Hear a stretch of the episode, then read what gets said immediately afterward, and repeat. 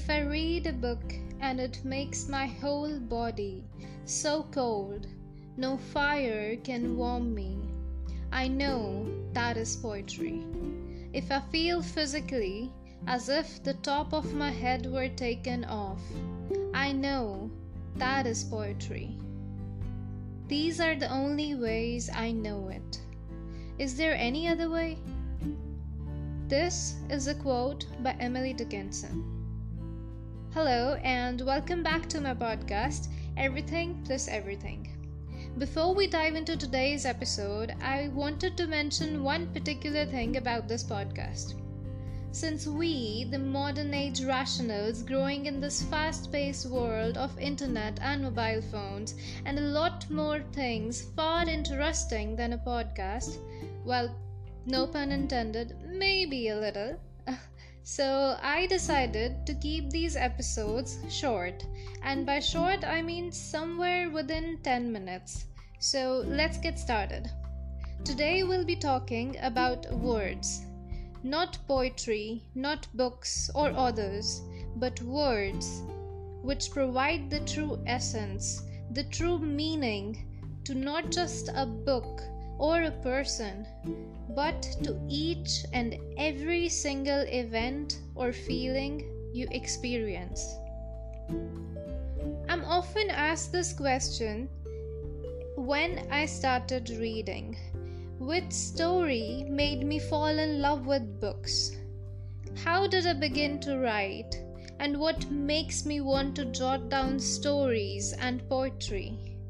Oh, don't you worry, I'm not going to dissect each of these questions and give you a long, boring, and pretentiously intellectual answer because the answer to these questions is summed merely into five alphabets W, O, R, D, S.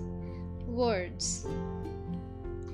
And with these five letters began my love story with this passionate, comforting, sometimes melancholic, yet one hell of a romantic lover. The perfect companion with the three traits I've always longed for freedom, respect, and mutual understanding. To quote Sylvia Plath, my biggest trouble is that people look at me and think that no serious trouble has ever troubled my little head. They seldom realize the chaos that seeds my exterior. Now, I hope with this quote I've answered the question people always tend to ask writers, poets, and even readers for that matter. We write and we read because words, no matter what happens, words will never ever dare to judge you. Instead, they'll be there for you at your worst. Pick you up from pieces and tend to your wounds like a mother, soft and loving. A reader reads to find an escape, and a writer, a writer writes to let it all out. You know, there comes a point where the two connect, and this point makes me believe in the fact that damage attracts damage. Now, I'm not trying to say that this category of people is damaged or bruised. What I'm actually saying is, we've all been through our own measure of struggles. But in order for words to act as a companion, we need patience and fragility in its own tricky ways brings patience. Virginia Woolf, in one of her essays, In the Death of a Moth and Other, writes The words are the wildest, freest, and most irresponsible, most unteachable of all things. Of course, you can catch them and sort them and place them in alphabetical order in dictionaries. But words? Words do not live in the dictionaries, they live in the mind. And how do they live in the mind? Variously and strangely, much as human beings live, ranging hither and thither, falling in love and mating together. It's true that they are much less bound by the ceremony and convention than we are. Royal words mate with commoners, English words marry French words, German words, Indian words, Negro words if they have a fancy. Indeed, the less we inquire into the past of our dear Mother English, the better it is for her reputation. So, all we can say about words is that they seem to like people to think before they use them and to feel before they use them. They are highly sensitive, easily made self conscious. They do not like to have their purity and impurity discussed.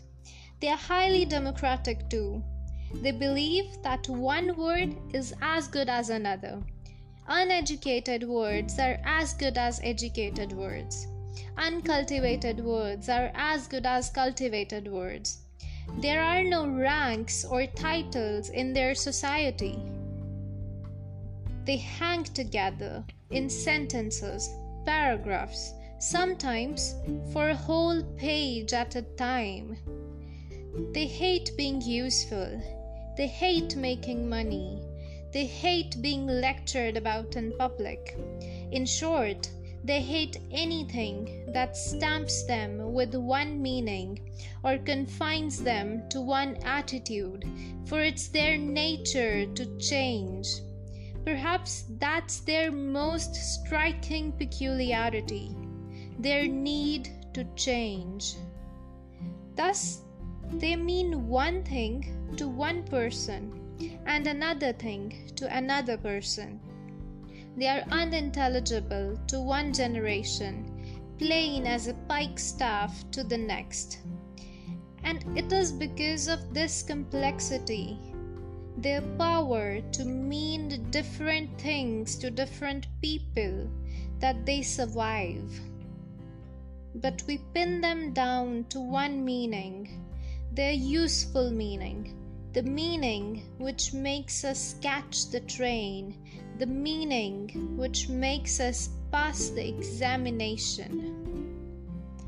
With these lines, I believe I somewhat explained their immortal power. Now, did you notice that I quoted three amazing women throughout this monologue? Emily Dickinson, Sylvia Plath, and Virginia Woolf. There's a reason why I call them my soul sisters. There's a reason why these are my favorites. Well, favorite is not an apt word, why they're my idols. Of course, we'll be discussing these three masterminds, but that's a topic for another episode. Less than 10 minutes, remember? Okay, then that's farewell for now. Thank you so much for listening, and I'll see you in the next episode. Bye bye.